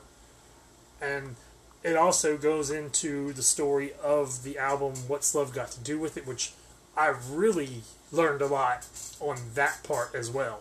Yeah, I had no clue that the you know, you know United States didn't want to give her another chance. It was like, you know, and then uh, overseas in London, she was like a god. So Yeah. she went over to London, and wow, in two weeks they recorded "What's Love Got to Do with It." I mean, that I mean, uh, "Private Dancer" the album in two weeks. And That's amazing. and something else that kind of led to that album, which really hit with me because it's one of my favorites. Kind of the reason that happened was Olivia Newton John. Yes. Because Oh, I forgot about that. they they were talking about how Olivia Newton John had this special and she wanted strong female singers on it, and she had Toni Tennille, Peaches from Peaches and Herb, Tina Turner, and I can't remember who all else was in it. There was like six of them that they had brought in with Olivia, and was it Roger Davies was the manager that took a shining to Tina Turner, and I think it was. kind of picked Tina went to him as for her manager and got this whole ball rolling. So Olivia Newton John is kind of the catalyst for Tina Turner's hugest success. I think it's amazing. And I did not know that um, What's Love Got to Do with It was performed by, you know, some British pop group before her. Yeah, and it was terrible. Let me tell you, because they played a clip of it. it. horrible. It It, was, was- almost like a a British knockoff ABBA. and they they mentioned that she toured she and Ike opened for the Rolling Stones and she had no clue who the Rolling Stones were at that point. and they there was mention of her teaching Mick Jagger the moves on stage which Yeah. after hearing that you're like well yeah I can see that now I never saw it before but the the most tragic part of this documentary though I thought was you know you remember Tina as being very lively on stage and moving constantly and it was filmed in 2019 I believe she was 80 81. was she 81 at that time or because I can't remember what her actual age is I'm going to look it up real quick No, but right now she's 81. It should have been 79 that year. Yeah, so she she would have been seventy. Well, she was born November twenty sixth, 1939, so depending on when they filmed it in 2019, which you could easily find it if you want, I'm not going to take the time to look it up right now, but it was coinciding with the opening of Tina the Musical on Broadway. Yeah. And it was the way it looked is that she's got a bit of an unsteady gait now because every time she was walking she was holding somebody she was kind of frail looking. and that's just so sad to see. And I'm I understand that she's almost eighty at that point, and I want to say you, you got to remember she really didn't rocket into star superstardom until she's in her fifties. forties. Well, I'm talking about as a solo person, solo career. Well, Because Private Dancer come out when she when she toured for Private Dancer, she was 51 years old. no, she because the that album came out what 1984. She Yeah. would have been forty. Well, she was talking about 43, she's talking about doing the Private Dancer tour. She's talking about doing a tour in her 50s. well, she's done more tours since then, but that tour because that, but she's she wouldn't have been fifty she until said- 1989. But in that show, she is talking about she didn't really start performing and start get get who she was until she was in her 50s. Yeah, but she was always lively on stage. I mean, Oh yeah. you oh, look yeah. at Ike and Tina, And you then see I it. I went to Wikipedia and I pulled up all her performances, and I saw where she gave her farewell tour in 2000. And I do remember that because I was at Scorpio Lounge in Charlotte on a Saturday night that night when she performed in Charlotte, and everybody after the show came into the club with their Tina Turner T-shirts on, and everybody's talking about how phenomenal the show was. And then she was actually um, that night in 2008. She was 61 years old when she performed her farewell tour, and then um, she came back out in 2008 and did another tour, and that was her 50th anniversary tour that she did. Um, but that was her last concert performances was in 2008. I know I saw her. It was the year that she did Goldeneye. I saw her at the Blockbuster Pavilion, which has now changed names a couple of times, so I don't know exactly. So that would have been probably 96 when. Because the movie came out in November of 95. So it had to have been 96 because it was in the summer. But I saw her. Cyndi Lauper opened for her. Cyndi Lauper was pregnant at the time.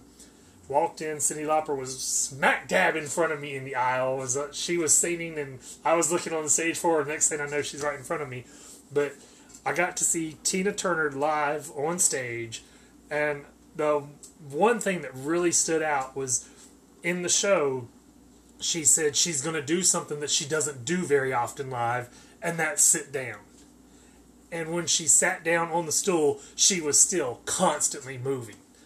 And it was a phenomenal show. It was one of the most elaborate stages I ever saw set up at the Blockbuster Pavilion. Because most of them were just the stage. She had stairs and a platform and everything in it. And she did Goldeneye on the show. And it was, she was phenomenal live. And that's what I want to remember. And That's that's one I wish I would have seen and took the time to go see was go see her.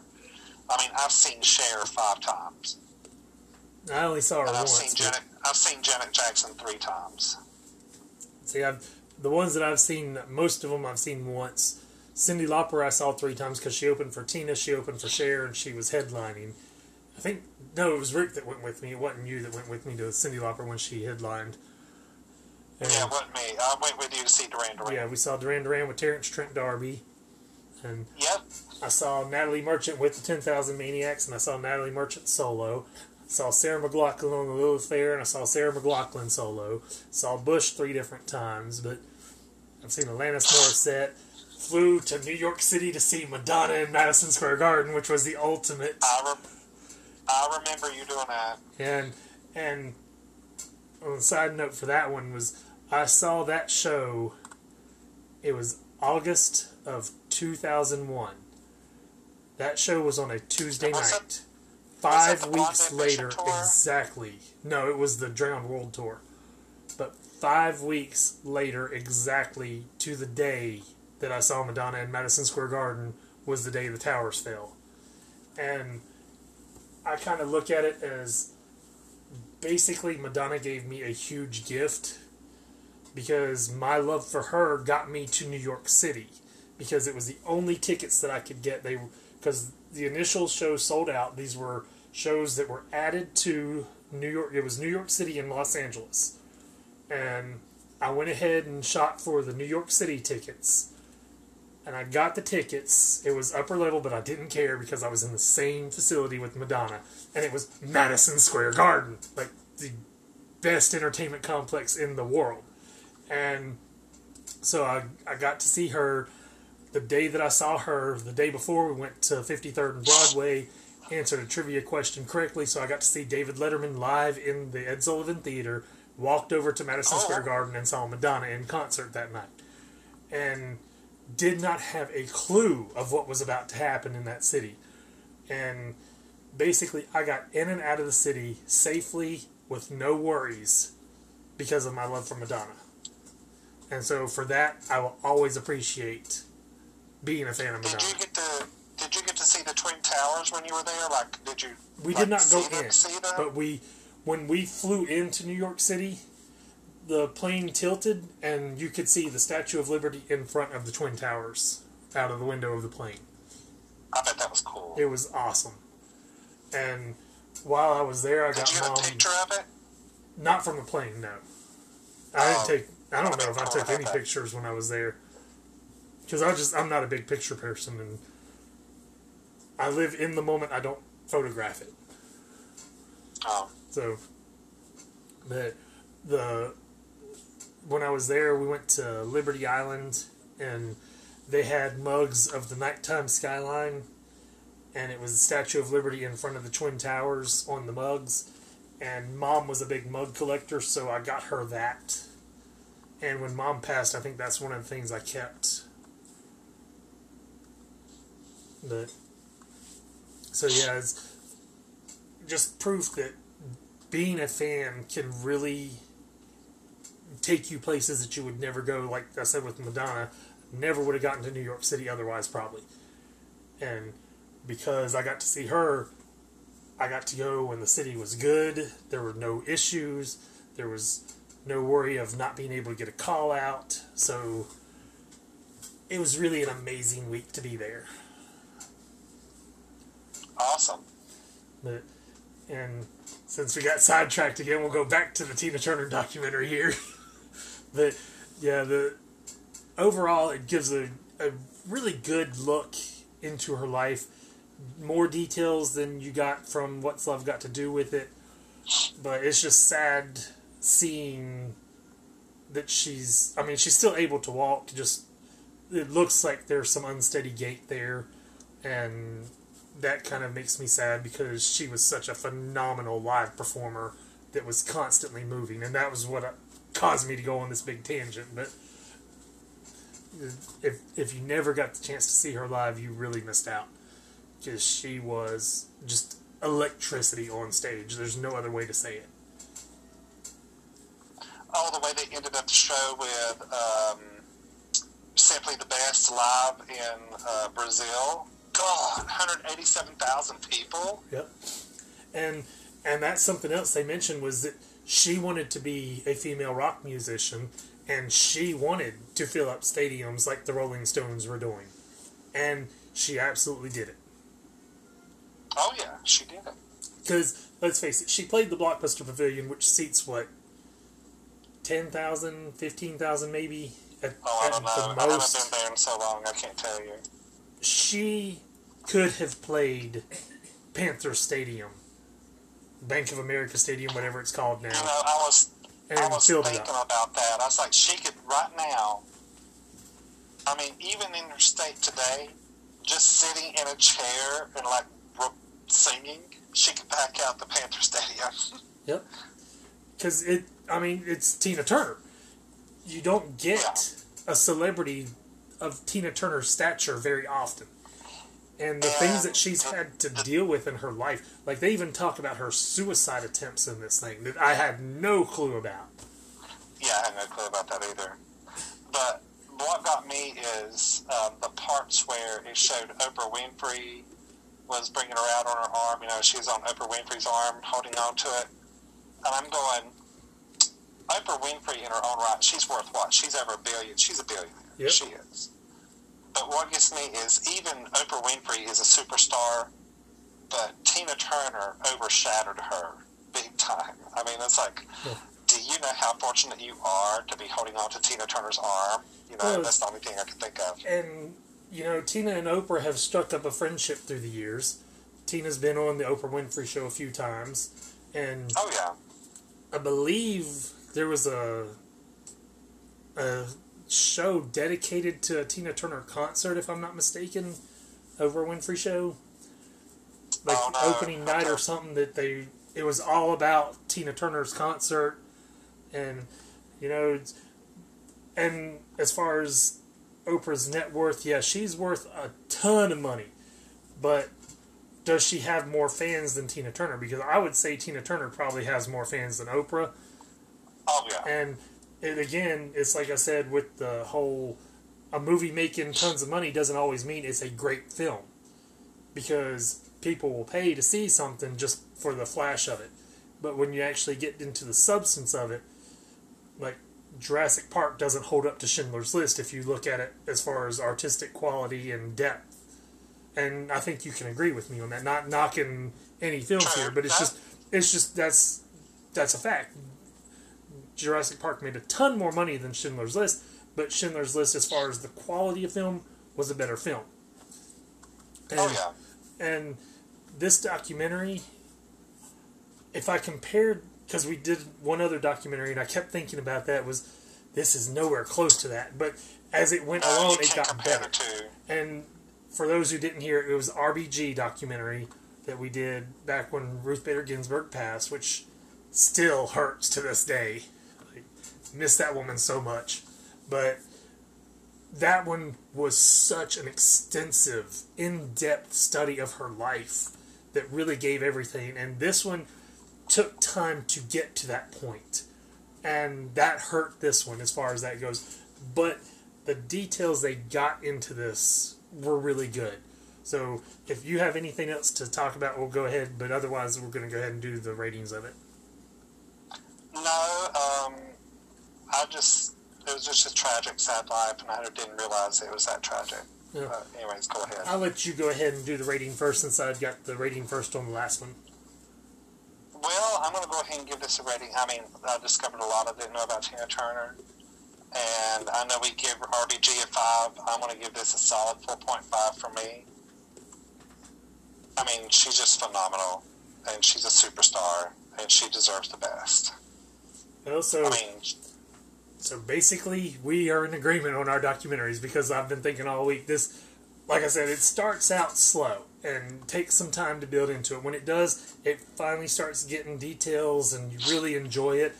But it's that build up which RBG didn't have. Like RBG was the perfect documentary as far as I was instantly. concerned. Yeah. And But you gotta you gotta see that that was produced by a news show, yeah, and yeah, And so well, HBO has done news and has done really good documentaries in the past, and this one is a really good documentary. Like, definitely suggest watching it. But I agree with you. I was thinking the whole time four point five. It started out about a three, and I was Yeah. like, "This has got to pick up," and it really did. When it finally started getting into all the story, getting past that recorded interview from 1981 or whatever it was, it really built up.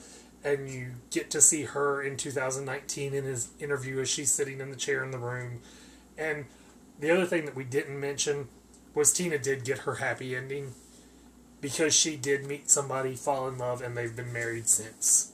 So true. you you get to see that in this documentary as well, and you get to hear from him, and you just it makes you so happy that after everything she struggled through, she finally got happiness, success, and love. The love that she deserved. True. Yeah. So, and that brings us to the end this week. I know I'm already going to tell you my pick for next week on Tuesday when we record this will be the United States versus Billie Holiday because I've been wanting to see it. And it was nominated for the Oscars and just played there.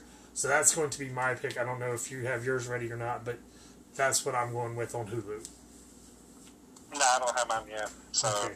So next week of it'll course be I don't. I'm gonna be deciding it though. Next week it'll be the United States versus Billie Holiday from me, which something I learned at the Oscars that I did not realize was Andra Day or Andra Day, however you say her name. One, she chose her name, her stage name, to honor Billie Holiday. That's where the day comes from. And two, the song "Rise Up," that's become like the big protest anthem, was sung by Andre Day, who plays Billie Holiday in the United States versus Billie Holiday. And three, Stevie Wonder was the one who suggested her for the role. So, all of that I learned at the Oscars this past week. Made me want to see it even more. Yeah. But but with that, we are done. Any last final words, real quick? Well, how much? How many minutes we got? About two and a half. Um, we're going to talk about Cooper for a second about lifting the mask mandate. If everybody continues to do what they're supposed to do here in North Carolina, he said he's going to lift it beginning on June 1st for indoors and outdoors. So everybody needs to keep doing what they're doing. Wear your mask, social distance, and get your shots. Well, I just I still worry about the opening up. I just I don't know. I don't know if we're to that point yet. Well, So, a lot of people are getting very frustrated. oh, I understand that. I hate wearing the mask myself, and I've had to wear it at work more than a lot of people have because it's a hospital setting. We've been required longer than other places have, but I just I don't know if it's yet time. But we could go on all night with that, and we don't have time for it. So continue to do what you're doing, as he said, and please get the vaccination. Yes, it's an emergency approval, but he's gotten it. I've gotten it. We've not mutated in any way, shape, or form, and we're not being tracked by a microchip in our body that wasn't there before the vaccine. We're still being tracked by our phones because you know they they track us. So if you're not worried about having a phone, but you're worried about getting a microchip injected into you from a vaccine, you're an idiot, plain and simple. Um, iOS, the new iOS for Apple has now got a, uh has now got an option where you can go in and, and you can click on "Don't track me." So if you're on a website, you won't see the stuff come up on Facebook on your Facebook feed. So that's that's gone now for iOS. and it'll probably carry over, but I'm still not getting Apple. So, but anyways, we've got about 30 seconds, so we're gonna wrap it up here. Until next week, goodbye, everybody. Goodbye.